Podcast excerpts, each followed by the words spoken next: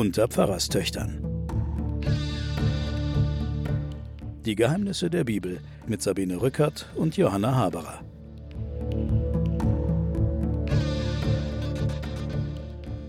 Liebe Hörerinnen und Hörer, willkommen zu einer neuen Folge der Pfarrerstöchter und der Geheimnisse der Bibel. Bei mir ist meine Schwester Johanna, mach mal Pieps. Hallo? Dieses Mal und die nächsten beiden Male streben wir dem kompletten Untergang des alten Israel entgegen. In dieser Folge wird das Nordreich untergehen.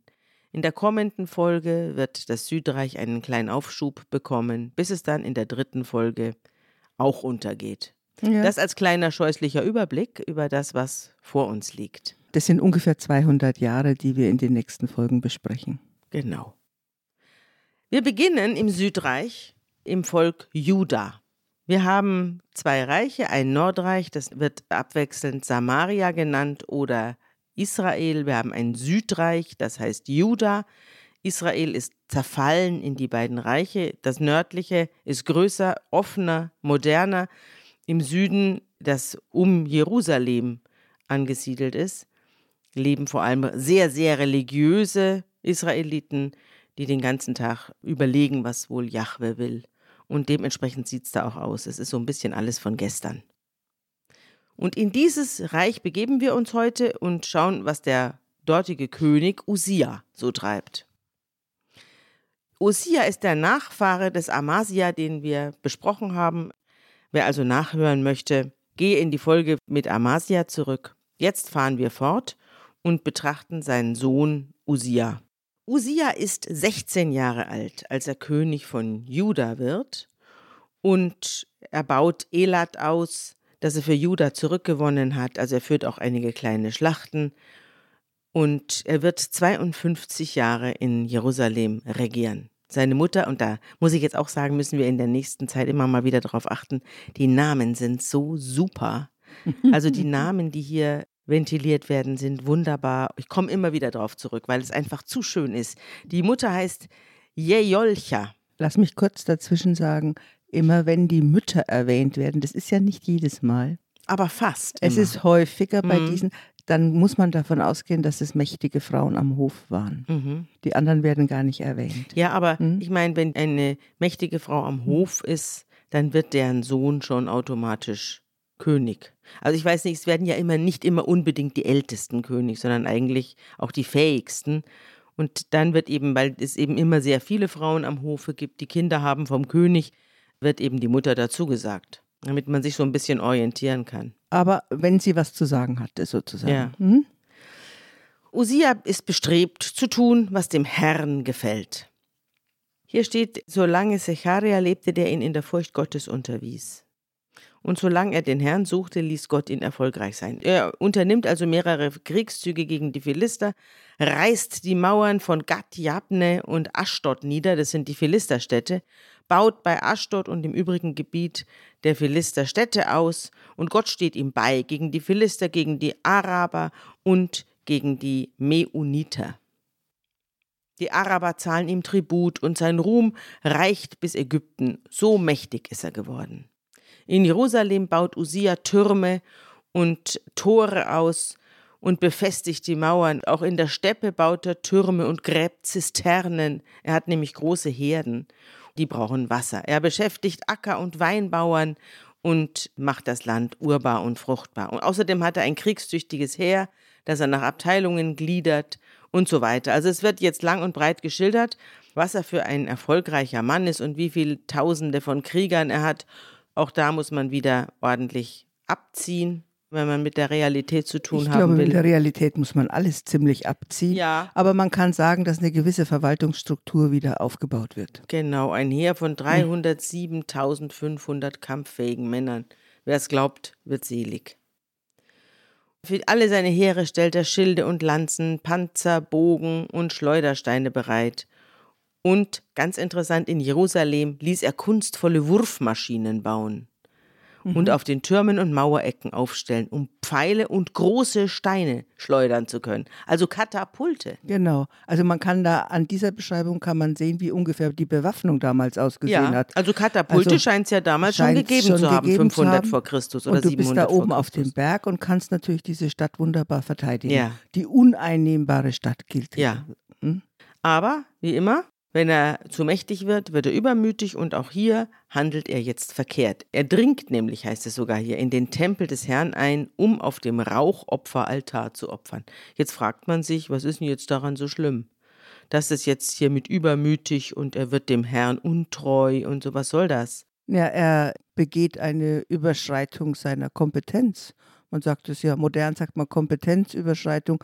Das ist so ungefähr wie wenn Herr Scholz im, wenn der Herr im Söder, Petersdom predigen will. Genau, wenn der genau Scholz im Petersdom eindringt und auf die Kanzel geht oder der Herr Söder im Münchner Frauendom eindringt mhm. und sagt, ich möchte jetzt hier das Abendmahl ausgeben. Ja. So ungefähr ist ja, es. Ja, aber also man muss sagen, dass es früher ja auch durchaus möglich war, als die Verhältnisse noch klein und überschaubar war und als Gott noch zu den Menschen sprach da sind ja öfter mal die Könige irgendwo reingegangen und haben geopfert selber und haben sich mit Gott unterhalten. Das, das hat ja jetzt ein Ende. Ja, also es ist so, wir haben ja ein bisschen die evangelische Seite im Blick. Mhm. Also die evangelische Lösung ist, dass im Grunde genommen da die Hierarchien flach sind mhm. und man ja als religiöser Mensch im Grunde genommen ein Teil dieses ganzen Kirchenraums und sakralen Raums und ist. Jeder kann Gott selber anquatschen. Und die, sagen wir mal, bis heute sichtbare orthodoxe oder katholische mhm. Lösung ist ja die klare Trennung und da ist der Priester besonders geheiligt, mhm. hat seine besonderen Gewänder und nur er darf ins Allerheiligste gehen und nur er darf opfern und ja. Räucheropfer geben. Das sieht Gott übrigens auch so, das wirst du jetzt gleich erfahren, wie es mit dem armen Usia weitergeht. Denn er geht da in den Tempel rein und will da sein Rauchopfer darbringen, aber der Priester Asaria folgt ihm mit 80 mutigen Priestern und sie treten dem König Usia entgegen und sagen, nicht dir, Usia, steht es zu, dem Herrn Rauchopfer darzubringen, sondern den Priestern, den Söhnen Aarons, also die beziehen sich auf den Bruder des Mose, die geweiht sind, das Rauchopfer darzubringen. Und Verlass das Heiligtum, denn du bist untreu geworden und es gereicht dir nicht zur Ehre. Ja, hier haben wir eine Schrift oder eine Überarbeitung. Wir haben ja schon häufiger festgestellt, dass wir ganz schlecht nachvollziehen können, wann diese Texte tatsächlich entstanden sind. Wahrscheinlich alle sehr viel später. Wir haben immer unterschiedliche Traditionen. Die einen halten die Priesterschaft des Aaron hoch und die anderen die Priesterschaft des Zadok. Es gibt also zwei Priesterfamilien, die immer miteinander konkurrieren. Hier ist jetzt die Literatur auf der Seite der Aaroniden, der gilt hier als der zentrale Priester. Jetzt pass auf, was passiert. Usia wird jetzt sauer und pass mal auf, jetzt entscheidet Gott diesen Streit. Und das hören wir uns jetzt an.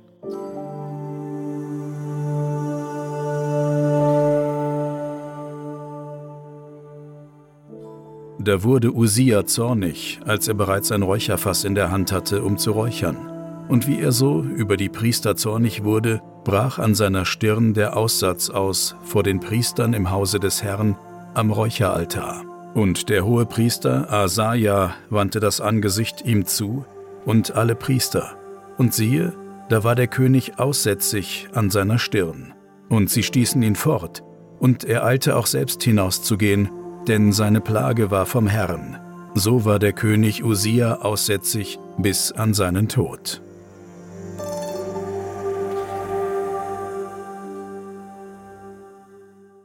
Was sagst du jetzt dazu, Johanna? Bei der heiligen Handlung bricht hier der Aussatz aus. Also das König. heißt auf Deutsch, das ist sozusagen auf die Spitze getrieben, weil nur sich den Altären und dem Allerheiligsten nähern durfte, wer gereinigt war, der mhm. vorher Reinigungsriten hatte, der eben sauber gewaschen war, der keine Krankheit hatte, also alles, was als kultisch unrein gilt. Und was ansteckend sein und was könnte. ansteckend sein könnte, also gesundheitliche oder auch Frauen durften auch während der Menstruation zum Beispiel sich da dem Gottesdienst nicht nähern. Und jetzt mitten im Allerheiligsten mhm. beim Räuchern mhm. oder beim Rauchopfer bricht dem da aus. Es heißt, er wird sozusagen symbolisch hinaus katapultiert aus dem Tempel. Mhm. Und er kommt auch nicht mehr aus seinem Palast raus. Also er wird abgesondert und muss in einem besonderen Haus im Palast wohnen und sein Sohn Jotam, der der Vorsteher des königlichen Palastes war, der, Der regiert jetzt. jetzt. an seiner Stadt Mhm. für ihn das Land. Hier steht jetzt, die übrige Geschichte des Usia, die frühere und spätere, schrieb der Prophet Jesaja. Der Je Prophet Jesaja, wir kommen ja später zu den Propheten, aber der Prophet Jesaja ist ja ein Zeitgenosse dieser ganzen Wirren, die wir heute und in den nächsten Folgen besprechen. Und dieser Prophet Jesaja, der hat ein eigenes Buch. Taucht denn da der Usia auch wieder auf? Ja, in den Kapiteln 36 bis 39 kommt diese Geschichte und die wird mehrfach sozusagen erzählt. Mhm.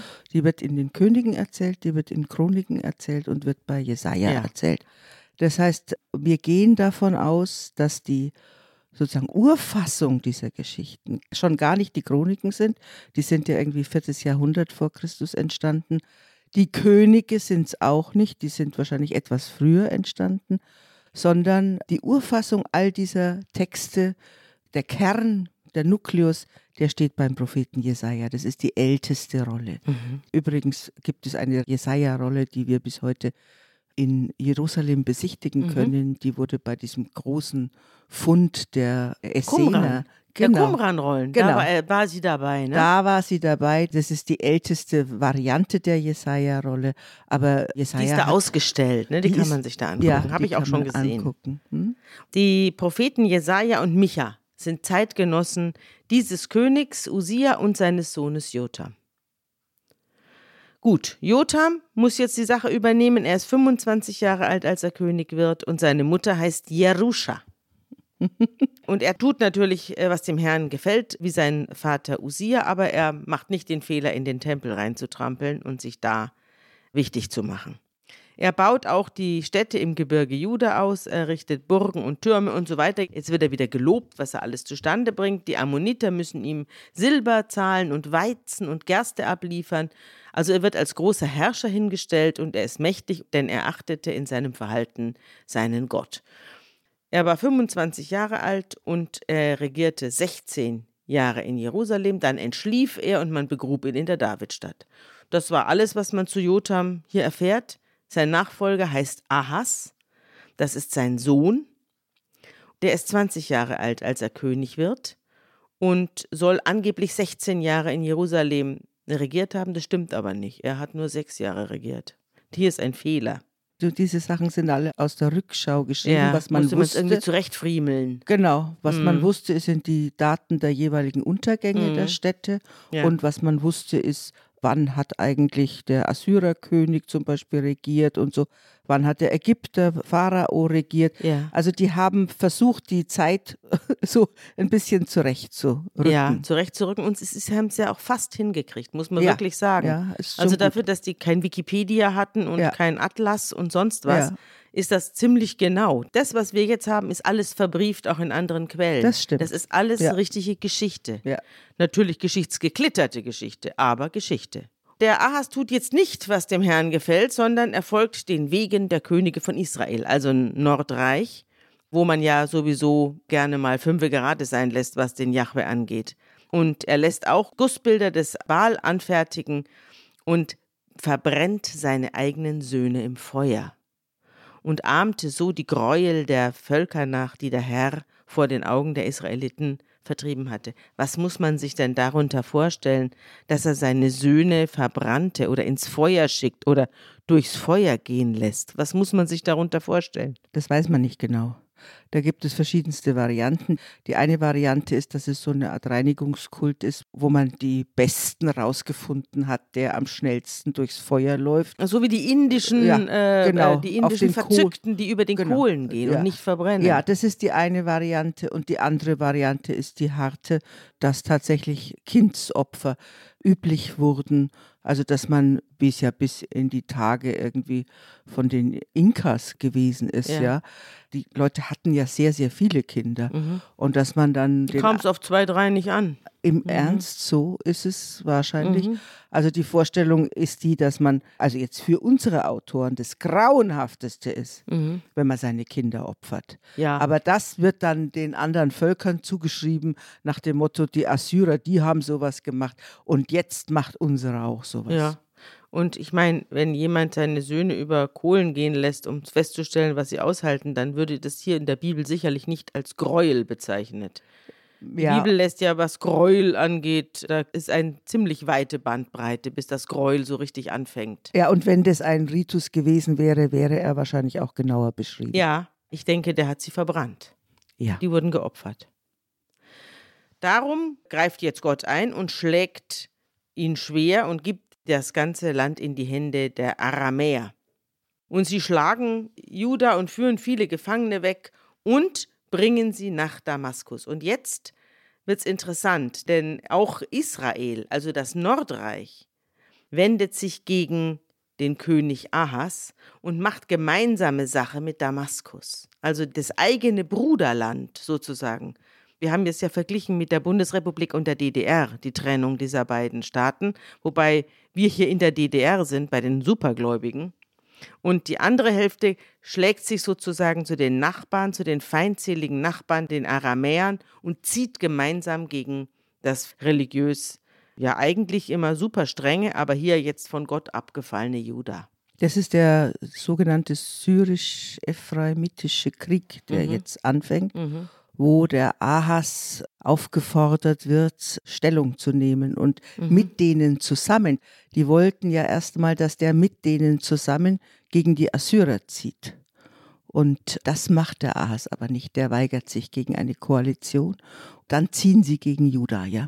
Pekach, der Oberbefehlshaber des Nordreichs, bereitet also unserem König Ahas eine schwere Niederlage und erschlägt an einem einzigen Tag 120.000 Mann lauter tapfere Krieger, die aber von Gott verlassen waren. Und Sifri, ein ephraimitischer Kriegsheld, tötet den Königssohn Maaseja, der der zweite nach dem König ist. Und die Israeliten führen von ihren Stammesbrüdern 200.000 Frauen, Söhne und Töchter als Gefangene weg und machen reiche Beute in Juda und bringen alles nach Samaria, also ins Nordreich, nach Israel. Dort lebt aber ein Prophet des Herrn namens Odet. Und der geht dem Heer entgegen, das dann auf Samaria zuwandert und hält alle, sowohl die Soldaten als auch ihre Gefangenen auf und sagt folgendes.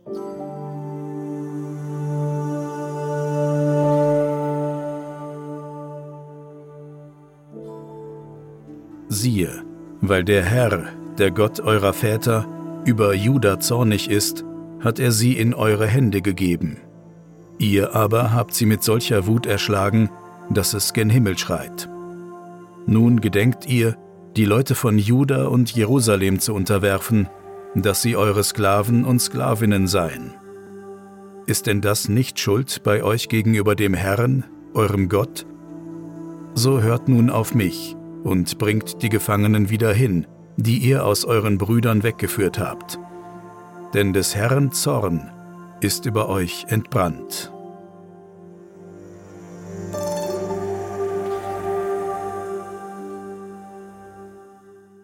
Ja, also Gott findet es jetzt nicht so gut, dass die Israeliten die Judäer hier gefangen nehmen, also ihre eigenen Verwandten, ihr eigenes Volk, ihre eigenen Stämme. Odet, den Propheten, kennen wir sonst nicht. Nö, der hat Der auch kein eigenes Buch, der hat- tritt nur hier auf. tritt nur hier auf. Also historisch kann man davon eigentlich gar nichts festmachen. Man kann historisch festmachen, dass, wie gesagt, der König von Aram, der Rezin und der Pekach im Nordreich wollen sich gegen die Neuassyrer auflehnen. Sie sind nämlich Tributzahler die ganze Ah. Zeit an die Neuassyrer. Ja, Die Assyrer sind aber wahrscheinlich sehr angenehme Herren. Ja. Die sind eigentlich ganz nett und die können sich auch gut entwickeln da. Ja. Jetzt tun sich die Aramäer mit den Nordreichleuten zusammen und wollen sich auflehnen und sie wollen Juda zwingen mitzumachen. Ah, das ist der Hintergrund. Ja, und Juda wendet sich aber dagegen Mhm. und fragt bei der anderen Großmacht an, Mhm. bei den Ägyptern, ob Mhm. sie denn helfen. Mhm. Die Ägypter haben aber kein Interesse an Jerusalem nicht Mhm. und an Juda. Mhm. Aber der zentrale theologische Satz, den kann man dann bei Jesaja nachlesen. Mhm. Der Jesaja, erzählt die Geschichte auch. ja, das kann man nur rekonstruieren. Wir kennen ja nur seine Worte. Und der Jesaja, der rät dem Ahas, überhaupt keine politischen Koalitionen einzugehen, sondern, wie wir wissen ja immer, nur wenn du zu Jahwe stehst, dann kannst du irgendwie gewinnen. Das ist Mhm. ja der ganze Strom der Deutung, auch wie die ganzen Mhm. Könige jeweils eingeordnet werden. Und der sagt dann den berühmten Satz, Imlota aminu, kilute amenu. Imlota aminu, kilute amenu. Das heißt, in der lutherschen Übersetzung, glaubt ihr nicht, so bleibt ihr nicht. In diesem Satz wird ganz deutlich sozusagen der theologische Strom, der jetzt einsetzt und der in Jerusalem sich ja auch dann verbreitet. Du sagst ja immer ein bisschen spöttisch, das sind die Orthodoxen oder die Mhm. Gläubigen. Mhm. Da kommt jetzt ein Begriff allerdings, den wir jetzt bei Jesaja zum ersten Mal hören, nämlich der des Glaubens für Wahrhaltens. Also wir haben ja die Beziehung zu Jahwe mit Verträgen oder sowas, ja. Mhm. Das kennen wir ja. Bund schließen und sowas. Mhm. Mhm. Jetzt kommt ein Begriff der inneren Haltung mit rein, also Glauben für Wahrhalten, sich verlassen auf Gott, dann wirst du gewinnen. Der rät ihm, der Jesaja, das ein Prophet, der 40 Jahre lang oder was die Läufte begleitet hat, hat Zugang zum Königshof und ist offenbar Berater des Königs. Und der äh, rät also dem Ahas, sich gar nicht zu bewegen. Das macht aber der Ahas nicht, sondern der versucht außenpolitisch Koalitionen zu schließen mit den Ägyptern gegen das Brudervolk Nordreich.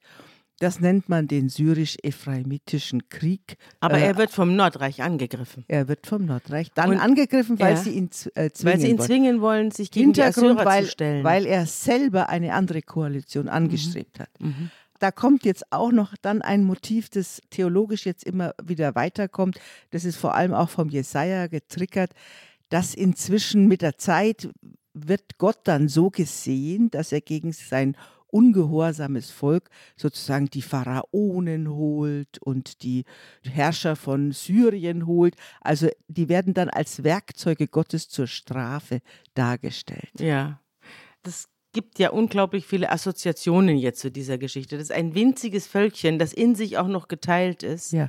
Und es bewegt sich zwischen Weltmächten, Ja. also die Babylonier und die Assyrer, die sich gegenseitig bekämpfen und immer wieder gegenseitig unterwerfen. Und die Ägypter. Ja. Und im Süden die ja. Ägypter. Ja. Also im Nordosten Mhm. diese Riesen Mhm. und im Süden das riesige ägyptische Reich mit dem Pharao und mittendrin unsere paar People hier, Ja. die dann auch noch untereinander geteilt Ja. sind. Und es ist natürlich schon so ein bisschen, also wie, man kann man sich auch denken, so wie wir jetzt da zwischen Russland, USA und China, da gibt es eine Großwetterlage und wir sollen dann ständig uns irgendwo dazu gesellen. Und jeder sagt, du gehörst zu uns und die Ukraine, da wird jetzt Krieg geführt, aber eigentlich für uns. Ja, Ja, genau. Und die Ukraine sagt, wir müssen uns wehren. Da gibt es ja auch die Diskussion, sollen wir uns nicht einfach verschlucken lassen von Russland? Ja. Sollen wir uns als Juda nicht einfach verschlucken lassen von den Assyrern? Mhm. Das sind ja immer dieselben Fragen, verdammt nochmal. Jetzt seit zweieinhalbtausend Jahren. Also Tribut zahlen heißt es in der Sprache von damals, halt sein Getreide hinliefern. ja, klar. So. Es ist, letztlich hat sich da nichts geändert an den Großwetterlagen und an den kleinen Völkern, die da immer versuchen, irgendwie durchzuglitschen durch Ja. diese Zeitläufte. das Verrückte ist eben, dass da in diesem religiösen Zentrum Jerusalem saßen die Schreiber. Mhm. Und die haben ihre Version der Geschichte aufgeschrieben. Und die hat Geschichte geschrieben. Erinnert die mich auch- Völker sind zerfallen, Ja. aber diese Version, die Das ist bis natürlich. Unser kleines Völkchen ist noch da. Ja. Während die Babylonier und Assyrer und Ägypter untergegangen sind, kein Schwein kräht mehr nach innen. Der Hammer, oder? Irgendwelche Ruinen irgendwo. Weil es diese Schriften gegeben hat, Ja. weil es diese unglaubliche... Aber das hatten die anderen auch. Das stimmt nicht, Johanna. Die hatten riesige Schriften. Ich werde in den kommenden Folgen was daraus vorlesen. Also es gibt riesige Schriften bei den Assyrern, bei den Babyloniern. Deswegen weiß man ja, dass das auch alles stimmt, was wir hier lesen. Ja. Also jedenfalls nicht in dem Bezug zu Yahweh. Und auch nicht in der inneren Größe dieses kleinen Mini-Volkes. Aber dass die großen, die Eckdaten historisch sind, wissen wir ja aus den ja, Schriften die hatten der anderen. natürlich die Chroniken. Die haben die Mhm. Chroniken und die großen Herrscherchroniken und die Heldentaten von Sanherib bis so und so, Tilat Pileser und wie sie alle hießen.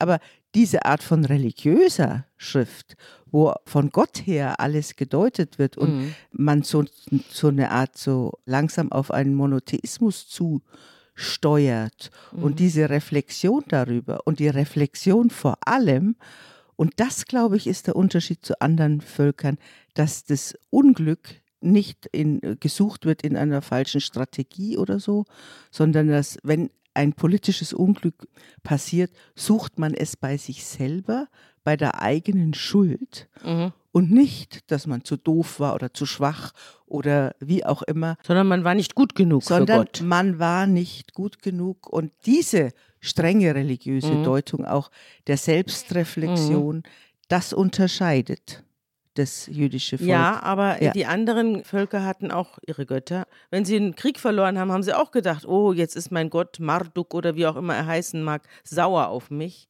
Oder Baal oder jetzt habe ich was Falsches gemacht. Das habe ich auch in den Parallelquellen gelesen, dass die ihre Niederlagen auch auf die Götter bezogen haben. Ja. Und die alten Römer doch auch. Und wir sind doch auch bei Jesus, geht es doch auch darum. Jesus sagt ja auch, komm, lass uns raushalten.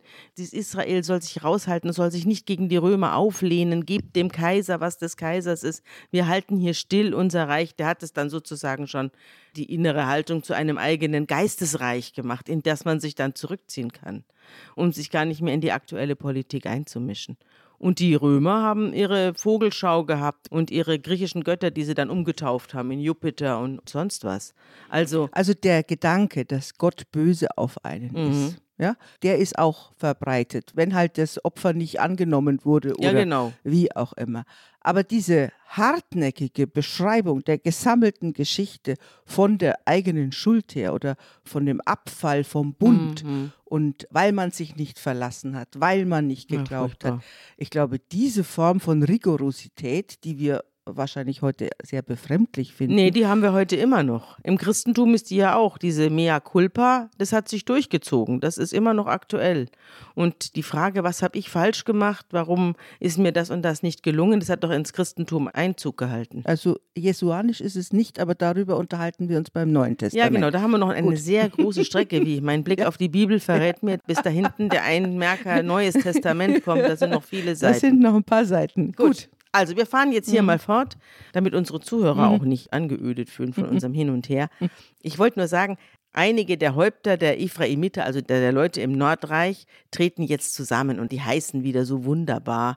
Das ist dann Berechia, der Sohn des Meshimelot. Ist das nicht wunderbar? Meshimelot. Ist das nicht ein wunderbarer Name? Oder Jehiskia, der Sohn des Shalom. Ist auch wunderbar.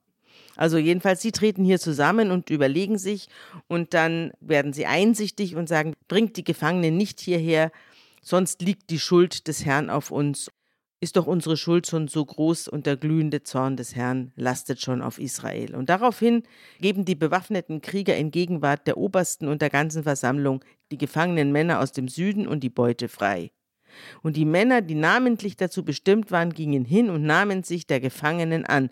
Sie bekleideten sie alle, die werden jetzt also nochmal ordentlich angezogen, die nackt waren und nicht ordentlich angezogen, aus der Beute und versahen sie mit Gewändern und Schuhen und gaben ihnen zu essen und zu trinken und salbten die Schwachen unter ihnen und setzten sie auf Esel. So brachten sie die Gefangenen zurück in die Palmenstadt Jericho, in die Nähe ihrer Stammesbrüder. Also nicht nach Jerusalem Nicht nach direkt, Jerusalem. sondern nur nach Jericho, ein bisschen weiter. Und sie selber kehren dann in den Norden zurück. Das ist eine ganz merkwürdige Geschichte. Ganz merkwürdige Ja. Geschichte. Also wie gesagt, historisch kann man da gar nichts damit Mhm. anfangen.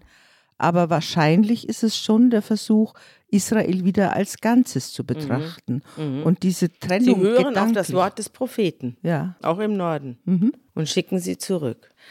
Der König Ahas, von dem jetzt hier die Rede ist, der da eben geschlagen wurde von den Brüdern aus dem Norden, der schickt einen Hilferuf an den König von Assur. Denn die Edomiter waren eingedrungen und hatten Juda besiegt und Gefangene weggeführt. Und zugleich überfielen im Westen die Philister die Städte. Und im Süden griffen auch andere Völker an und alle möglichen Angriffe mussten vom kleinen Südreich abgewehrt werden. Denn der Herr demütigte Juda wegen Ahas des Königs von Juda, der die Zügellosigkeit in Juda förderte und gegen den Herrn treulos war. Und der Tiglat-Pileser, das ist der aktuelle King aus Assur, Aus Assur. also der Assyrerkönig, der kam zu ihm angeblich. Mhm. Der kam sicher garantiert nicht, der hat irgendeinen Sekretär geschickt. Aber hier in der Bibel kam er zu ihm, doch er brachte nur Bedrängnis, keine Stärkung. Und Ahas musste den Tempel, den königlichen Palast und die führenden Männer ausrauben und alles dem König von Assur geben, fand aber doch keine Hilfe. Der hat ihn auch noch hängen lassen. Der hat ihn ausgeplündert und dann hängen lassen. Und jetzt finde ich es interessant, was jetzt kommt. Da steht jetzt, trotzdem setzte Ahas seine Treulosigkeit gegen den Herrn fort und bringt den Göttern von Damaskus Opfer dar und den aramäischen Göttern und lässt die Geräte des Hauses Gottes zusammenholen und zerschlagen und schloss die Tore des Herrn, also zum Tempel, und errichtete Altäre an allen Ecken Jerusalems und in jeder einzelnen Stadt Judas baute er Kulthöhen, um anderen Göttern zu opfern, und erzürnte so den Herrn, den Gott seiner Väter. Ehrlich gestanden, es kommt mir so ein bisschen vor wie eine riesige Verzweiflungstat. Dass der jetzt an allen Ecken irgendwelchen Göttern, die im Umland verehrt werden, dass er die jetzt auch alle befriedigen will mit allerhand Altären und dass er den Tempel zuschließt und so.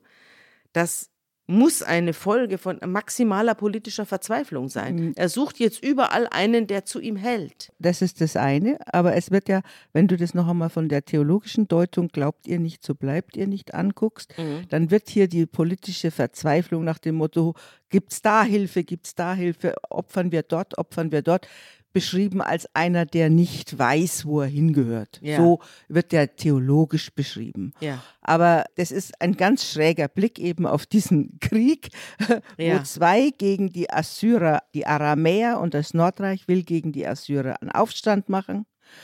Der Ahas ruft den Assyrer zur Hilfe, kriegt auch da keine Hilfe.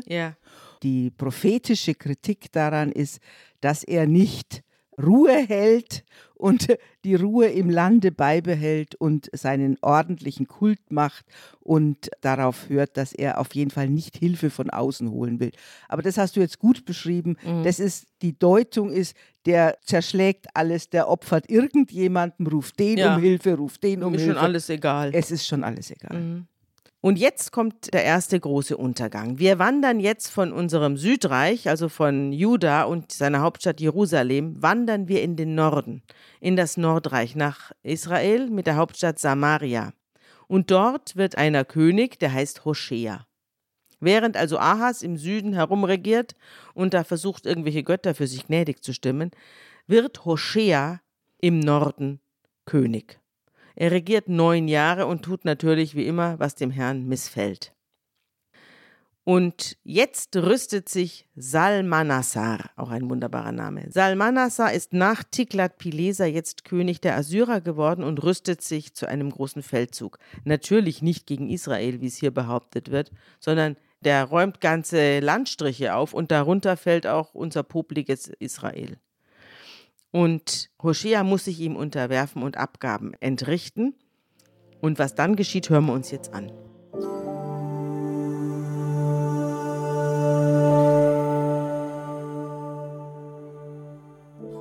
Als aber der König von Assyrien inne wurde, dass Hoshea eine Verschwörung gemacht und Boten gesandt hatte zu So, dem König von Ägypten, und keine Abgaben dem König von Assyrien brachte, wie alle Jahre, nahm er ihn fest und legte ihn ins Gefängnis. Und der König von Assyrien zog durch das ganze Land und gegen Samaria und belagerte es drei Jahre lang. Und im neunten Jahr Hoscheas eroberte der König von Assyrien Samaria und führte Israel weg nach Assyrien und ließ sie wohnen in Halach und am Habor, dem Fluss von Gosan und in den Städten der Meder.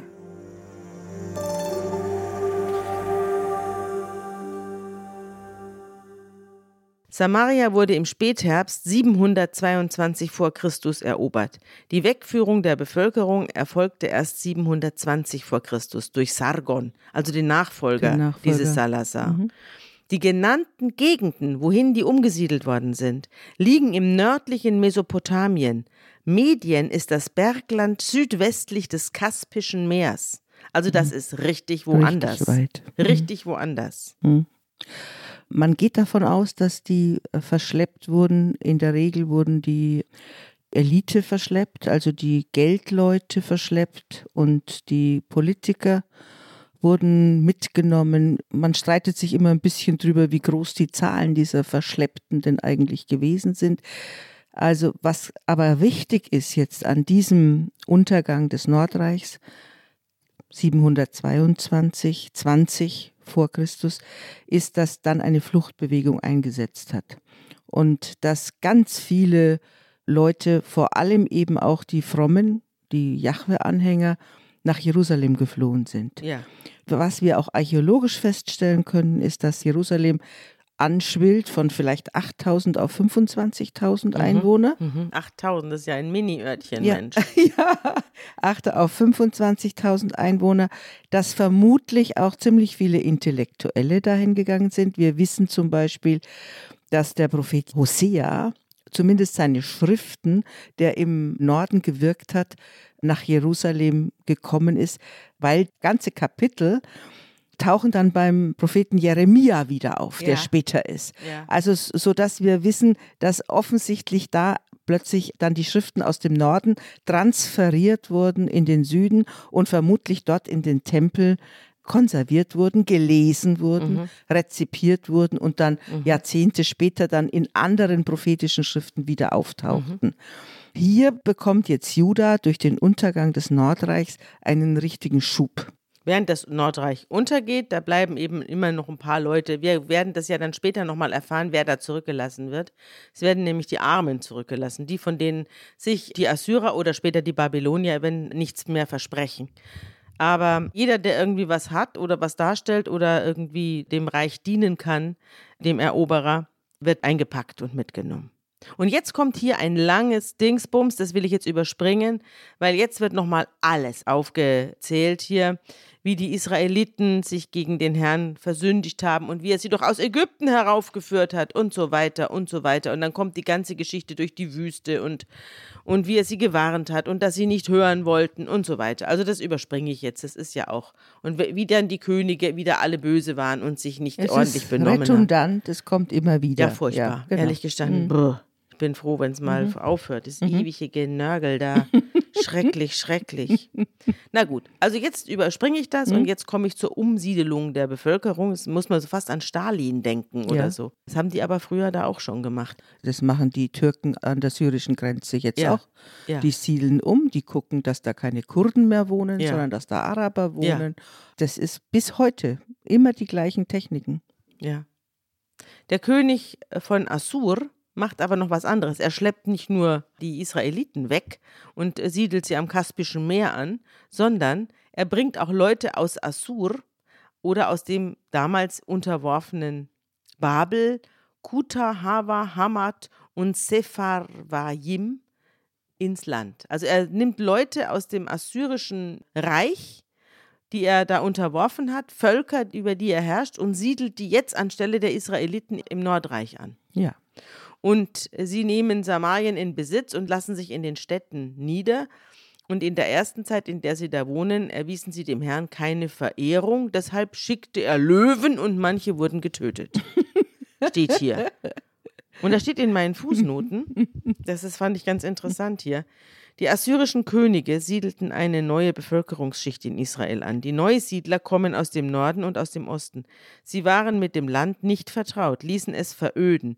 Die wilden Tiere bedrohen jetzt die Menschen. Nicht nur der biblische Erzähler, auch der König von Assur kann diese Plage nur von Gott her begründen. Mhm. Wie ich vorhin sagte, die sind auch nicht besser, die Assyrer. Mhm. Nach damaliger Auffassung ist jeder Gott Herr in seinem Land. Dem König von Assur ging es wohl darum, die Leute ruhig zu halten und das Gebiet wieder zu kultivieren. Darum schickt er ihnen Priester zurück. Also er schickt ihnen Jahwe-Priester aus dem Assyrerreich, aus Ninive zurück oder aus dem Kaspischen Meerraum zurück in die alte Heimat, damit sie dort den eigenen Leuten, die er da angesiedelt hat, damit er denen erklärt, was es mit Jahwe auf sich Was hat, dem offensichtlich Region- dieser Landstrich hier gehört. Ja. Ja, da meldete man dem König von Assur, die Völker, die du weggeführt und in den Städten Samarien angesiedelt hast, wissen nicht, wie man den Landesgott verehrt. Daher hat dieser Löwen unter sie gesandt, die nicht wenige getötet haben, weil sie nicht wissen, wie man den Landesgott verehrt. Und der König von Assur befiehlt, bringt einen von den Priestern zurück, die ihr dort weggeschleppt habt, er soll zu ihnen gehen, bei ihnen wohnen und sie belehren, wie man den Landesgott verehren. Also Gott ist jetzt einfach nur einer unter vielen. Irgend so ein Gott, der da eine Region beaufsichtigt und da muss man halt sich jetzt an dessen Regeln halten und deswegen, das wird jetzt dieser Priester hier schon organisieren. Ja, jetzt muss ich aber nochmal einen Unterschied Ja. auf dem Unterschied beharren, den unsere Schriften hier mit ihrem Jahwe machen. Ja. Der Assyrer sagt, okay, offenbar ist es dieses Gebiet. Mhm.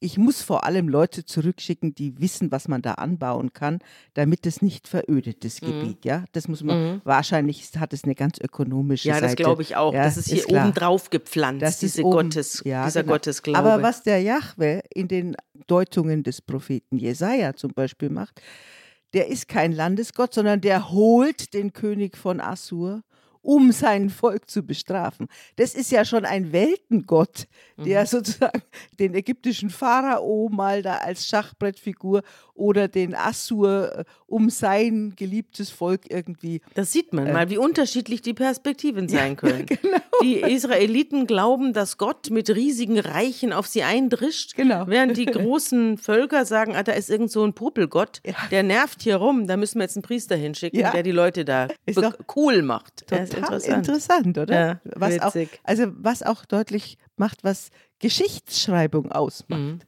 Wie die wirksam ist, unglaublich. Äh, Wie die Perspektiven unterschiedlich auch wirksam werden. Und du wirst jetzt sehen, es geht jetzt drunter und drüber im Nordreich, denn jedes Volk, das da angesiedelt worden ist, hat seinen eigenen Gott dabei. Überall stellen sie jetzt in den Höhentempeln von Samarien irgendwas auf. Jedes Volk tat dieses in der Stadt, in der es wohnte. Die Leute aus Babel machen sich Bilder Sukkot Benots, und die Ansiedler aus Kuta stellen Bilder des Nergal her und jene aus Hamad schaffen Bilder Ashimas. Die Avita fertigen Bilder des Nibhas und der Kartak an. Das sind irgendwelche Götter aus wo weiß woher, aus Mesopotamien. Die aus Sephar Vayim gekommen waren, verbrannten ihre Kinder zur Ehre des Adramelech und des Anamelech, der Götter von Sephar Vayim. Und gleichzeitig verehren sie auch alle noch ein bisschen den Jahwe. Ja, genau. Also du hast eine richtige polytheistische Ja, Situation. richtig, ein hier. großes Götterdurcheinander Ja, in mhm. Israel. Auch für den machen sie ein paar Kulthöhen und er ist also einer unter vielen. Er ist ein, ein richtiger, ein Teil einer polytheistischen Götterwelt geworden. Und da steht hier, bis zum heutigen Tag handeln sie nach den früheren Bräuchen. Sie fürchten den Herrn nicht und halten sich nicht an die Satzungen und Bräuche, die der Herr den Nachkommen Jakobs verpflichtet hat. Wir sind ja in Deutschland jetzt auch ein multireligiöses Land. Mhm. Und diese Trauer auch vieler Kirchenleute Mhm. darüber, dass man sein Monopol verloren hat. Ja. So eine Bewegung kannst du ja bei uns auch sehen. Immer wieder kriegst du die Statistiken, wir haben jetzt so und so viele Millionen Muslime, nur noch jeder fünfte ist ein Katholik oder wie auch immer. Also du kannst sehen, wie diese Alleinherrschaft des Christentums und der Kirchen bei uns jetzt gerade niedergeht. Und das wird Das ist aber bei Vielvölkerstaaten so. Ja genau. Es ist so, wenn Einwanderer kommen, dann bringen sie auch. Diese ja. Beobachtung kannst du hier auch wunderbar auf Ja. dem Schachbrett machen, aber die Deutung ist die eines Verlustes. Also Ja. die Autoren, die wir hier lesen, die sagen, der Jahwe hat seine Alleinherrschaft verloren hier und da geht es jetzt drunter und drüber. Mhm. Ja, genau. Gibt es ja auch viele Fundamentalisten, die sagen, in Deutschland geht es jetzt ja, also in drunter Bayern und drüber. zumal. Ja, in Bayern zumal, genau. Ja. Gut, dann sind wir heute am Ende mit dem drunter und drüber im Nordreich. Und ja, wie es im Südreich weitergeht, das erfahren wir dann in der nächsten Zeit. Aber ich habe ein gutes Wort zum Schluss, das wollte ich jetzt vorlesen, weil es sehr gut zu unserem polytheistischen Ende passt. Mein gutes Wort zum Schluss ist vom großen deutschen Soziologen Hans Magnus Enzensberger aus dem Buch Die Elixiere der Wissenschaft. Es handelt sich um ein Buch, in dem er mit Prosa und Poesie der Wissenschaft zu Leibe rückt und sehr interessante kleine Gedichte und Betrachtungen von Wissenschaftlern macht. Natürlich darf auch Gott nicht fehlen. Über Gott hat er natürlich auch ein Gedicht geschrieben unter der Überschrift Wissenschaftliche Theologie.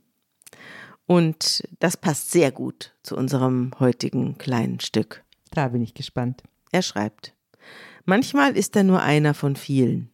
Er wird müde sein, manchmal. Zerstreut, schwere Arbeit, all diese Versuchsreihen. Unabzählbar viele. Ja, im Prinzip weiß er alles, aber natürlich um die Details kann er sich nicht kümmern. Reaktoren, die heiß laufen, Plasmawolken, relativistische Felder. Wir sind schließlich nicht die Einzigen. Erst nach einer Ewigkeit nimmt er die Probe wieder zur Hand. In seinem riesigen Auge spiegelt sich unser Universum. Aber dann sind wir schon vorbei. Schade. Womöglich hätten wir ihn rein wissenschaftlich gesehen interessiert. Eine Novität, nur leider nicht sehr haltbar, unbemerkt, weil er anderweitig beschäftigt war, dieser Gott. Er hat uns verschlafen. Findest du das ein gutes Wort? Zum ich finde es ein wirklich wunderbares Wort, das sehr, sehr gut zu, dieser, zu diesem Kapitel passt. Das stimmt. Gott hat verschlafen. Okay. Ja, hat uns verschlafen. Mach es gut und ich wünsche allen Hörerinnen und Hörern zwei schöne Wochen und dann hören wir uns ja wieder. Und dann erfahren wir, wie es im Südreich weitergeht unter dem berühmten König Hiskia. Tschüss, tschüss.